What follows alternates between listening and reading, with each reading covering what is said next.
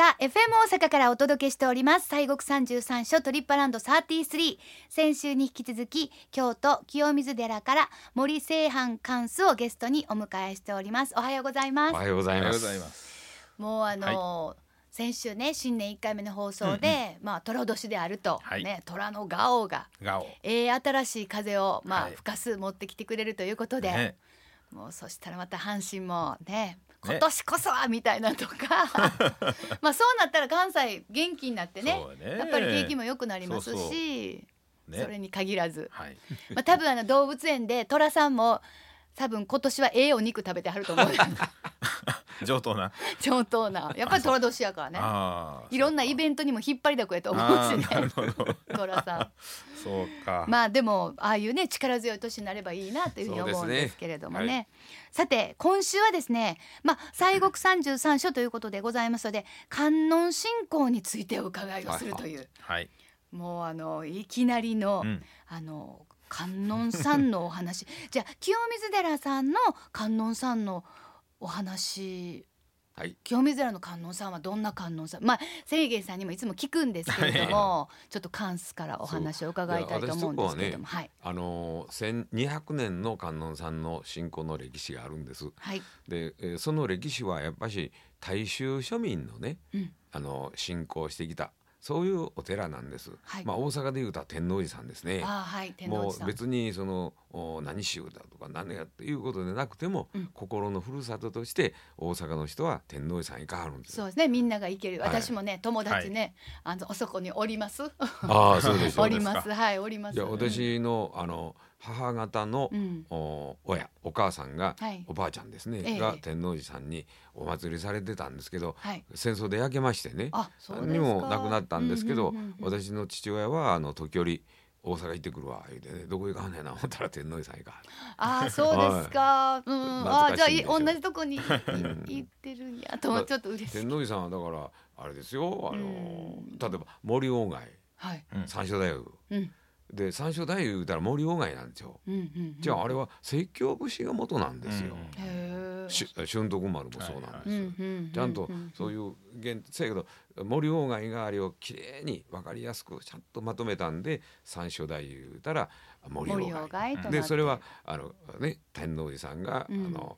舞台になってくるんですけど、その前は清水の観音さんとあれはつながってるんです。あ、そうなんですか、はい、じゃあどちらもまあもちろんいろんなねたくさんいろんなあの立派な有名なところございますけど、やっぱりこう大阪言うたらみんなこうはぁちょっとしてんのうちさん行こうか、ね、京都やったらはぁ清水寺さん行こうかっていう、ね、そういうな感じですね。まあ、そういうみんながあの心のよりどころとして行きやすいというか、えー、行かせてもらいやすいお寺、うん、そういう中に、うん、えーえー、天王寺さんは太子様信仰ですね、せんよんひゃくねんですけど、はい、うん、まあ、私とこは観音信仰ということでせんにひゃくねん続いている大衆庶民のこの観音信仰の歴史であるというのが私とこなんです。 ど, どんな観音さんが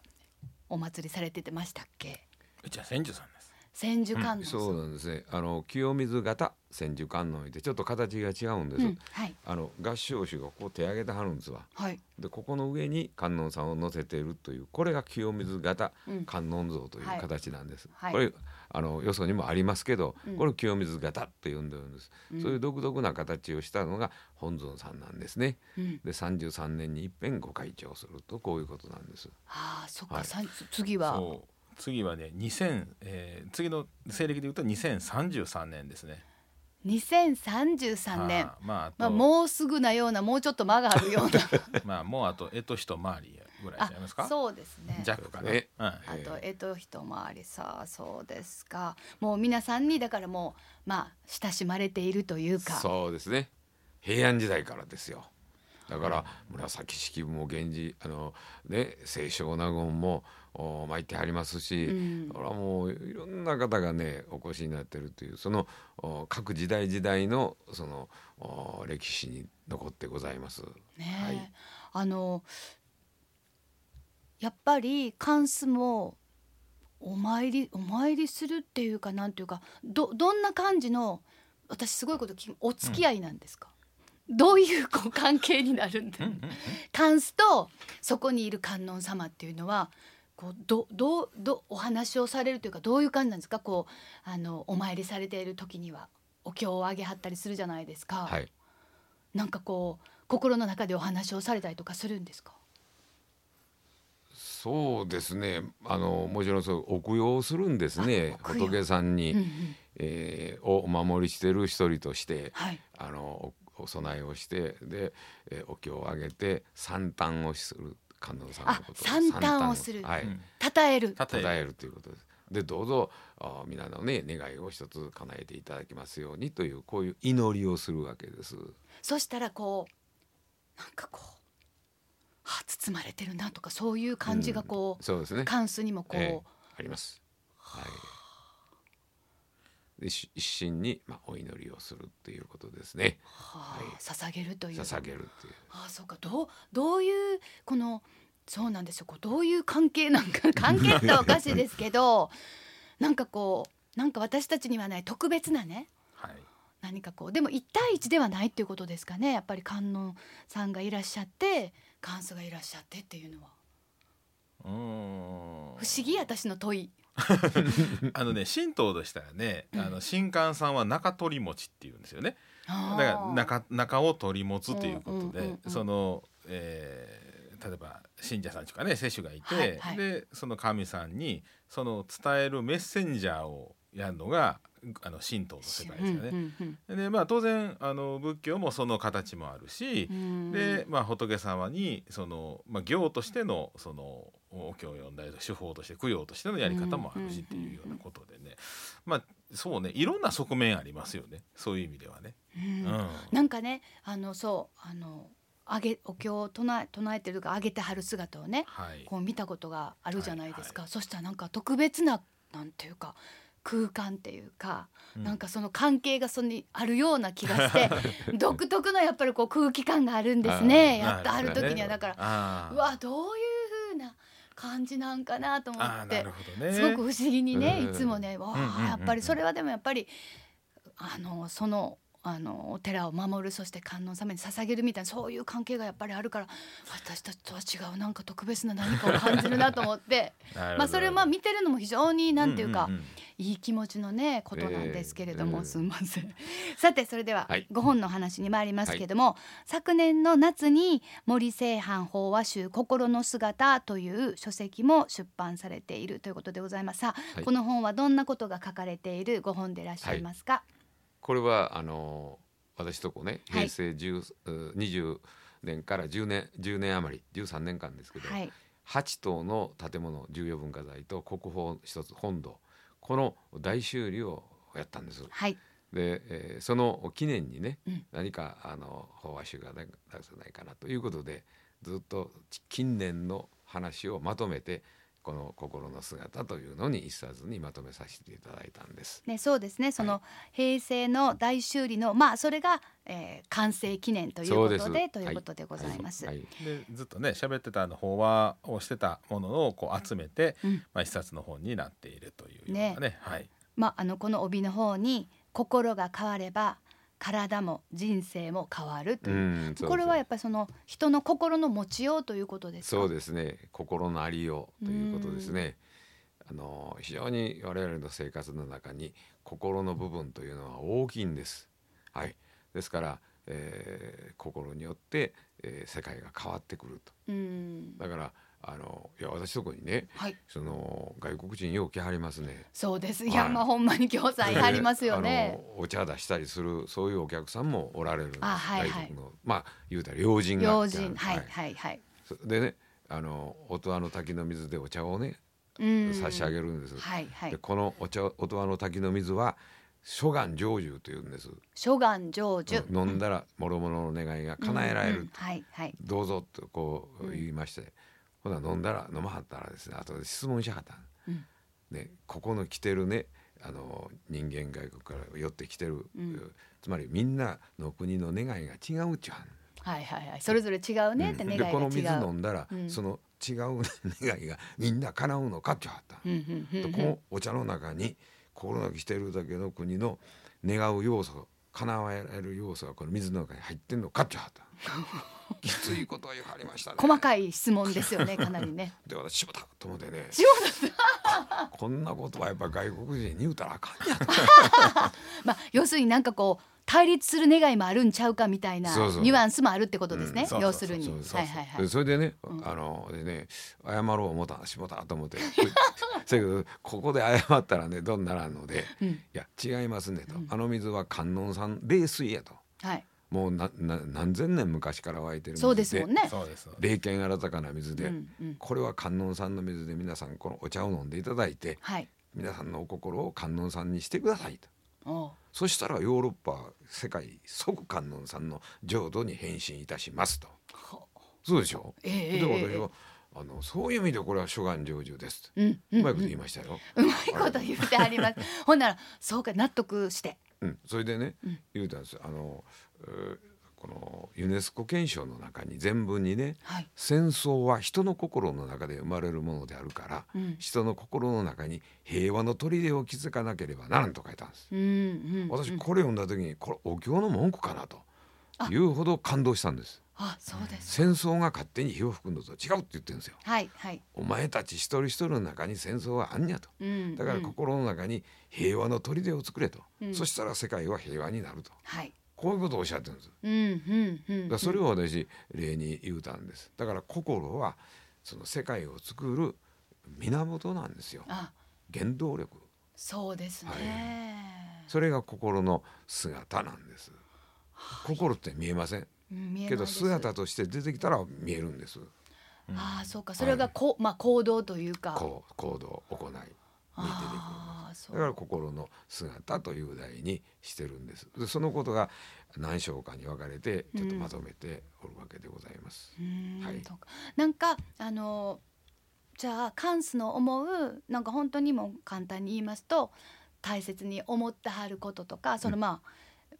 これは毎日日々こういうふうなことを思って大切に生きようとかね思ってはるっていうのはどんなことですか。それはねやっぱり我々観音信仰の中に生きてますから、はい、観音さんの大慈大悲心というものを持つということですわ、うん、そしたら観音さんの大慈大悲心の世界が生まれてくると、うん、浄土が生まれてくると。だからその心になれるかどうか、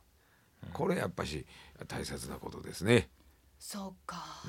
うん、そしたら私らは無理ですね、はい、いやいやいやそんなことあらしいよね。いやいやそれはそこを頑張らうってことですなどないして頑張りましょう。それはもうどないして頑張りましょう、ね、どないして頑張りましょう。頑張ってそのどうしてくるんじゃなくて理解したら、うん、なるほどそうやな、え理解もせんとこれせあれせんだなるほど納得っていう 腹, 腹落ちした時にそういう気持ちになってくるんじゃないですか、うん。唱えたはる言うたはることを一生懸命こう自分の中に入れて入れてで消化をする。ああそうだ、うん、やっぱり腑に落ちるまでやっぱりでもそんなにこう最初にポッと聞いただけでもポンと腑に落ちることとか、はい、あとはなんかやってみないと腑に落ちないこととかね、うん、いろいろありますけれども、うん、知識と知恵の違いやね、うん。ああそれはね、うん、ああそうか、まあ、そんなものの繰り返しでしょうね。うんうん、そんな簡単にいくもんじゃないですからね。もちろんそうですよねでもまあそれを毎日日々やっていくっていうことは非常に大切というかそういうことです。そういうこと、そういうことを我々はやっぱり布教の形として、あのー、発信をするし続けるっていうことですね。だからこうさんじゅうさん章の、あの巡礼というものも、はい、うん、やっぱりそういう心境に、えー、なる観音さんの大慈大悲心の心境になるという一つのそれは行ですよね。そうですね、はい、さんじゅうさん章までみんな見る世界が違いますけれども、うんうん、そこから売るものが違う。だから売るものが違うということはそれを受ける受け皿、これを我々の心なんですよね、うん、えそうか、それが私たちの心であり、まあ、受け皿行いできるのが体であるっていうそういうことですね。体で行うということですね。そうですよね、うん、本当にでもまあこのあの西国さんじゅうさん所という、えーまあ、この巡礼の行ですけど、はい、まあ、やっぱり本当に行こうと思う気持ちとかあとはその続けられる自分の体とかがあって、まあ、やっぱりそれは非常にやっぱありがたいなっていうのは、ね、特にそのねえもんでまたコロナで行けなかったですから。そうです、そうですね。だから逆に言うとそれはあ自分の気持ちと体が準備万端整ってても、うん、他の環境が整わないといけないんだっていうかそうですよね。そんなことに初めてなんか気がついた感じはね、えー、いたしますね。わかりました、ありがとうございます。さあそれでは一週にわたってねお話を伺してきたんですけれども、なんかこうあのさっきその心の姿という話もございましたし、あとはなんかまあ皆様に向けてラジオをお聞きの皆様にね、やっぱりまあ不安な時代だと思います。なかなか不安定だし、コロナも正直ねこの先はっきりこうなるということも誰も分かりませんし、ね、はい、なので、えー、まあ皆様が日々ねあの安心して過ごせるように何かお言葉をいただけるとね非常にありがたいなと思うんですが、カンスからお願いいたします。そうですね、まあ、あの世界的なこの、ね、金の蔓延ですから、あの一言でそれを解決することはできませんけれども、はい、これを機会にねこんなことがあって世界中の人がこうなってる機会ですから、お互いにやっぱし助け合おうというね、うん、そういうこの人と人との心のつながりというものがね、あのはっきりとこう意識してやっていく、そんないいチャンスでないかというように取ったらどうかというように思います。うん、はい、そうですね。まあでもほんまに助け合わないとね、そうですね、前に進めへんというか、そうそうそうそう、うん、せっかく分かってんから行動に移さんとあきませんね。そうですね、さっきおっしゃったように、うん、それを思うんが行動に移して心の姿になるという、そういうことですね、心の姿になってくるということですね。そうです、はい、ありがとうございます。さあ、えー、今日ねお話にも出ましたけれども、この森清範法話集心の姿、こちらをですね森貫のサインを入れていただきまして、はい、えー、差し上げます。ご名の方でございますね。はい、わかりました、はい、欲しいとわかりましたわかりました、まあ、とにかく差し上げます差し上げますはい、今欲しい人から手がバッと上がったんで、ね、すいません、わかりました、えー、今週はこの森清範法話集心の姿、森貫のサインを入れていただいて抽選でプレゼントいたします。詳しい応募方法は番組の最後にご紹介をいたします。あーでもなんかお話を聞けて、はい、なんかねもう私本当ハッピーな人でしょ人でしょってことだけど、この空間にねこんな本当にこのいやいやいや空間にいられて本当にもう、うん、幸せでございます。ありがとうございますね。本当にあのぜひぜひいい一年にしましょう、はい、ね本当にみんなでいい一年にしましょうね。そしていい一年の、まあ、最初になるいろんなあの素晴らしいお話を伺いできたなと思って、はい、本当に来ていただいてありがとうございました。さあ先週に引き続き西国三十三所だいじゅうろくばんお札所清水寺から森清範貫主をゲストにお迎えいたしました。本当どうもありがとうございました。ありがとうございました。ありがとうございます。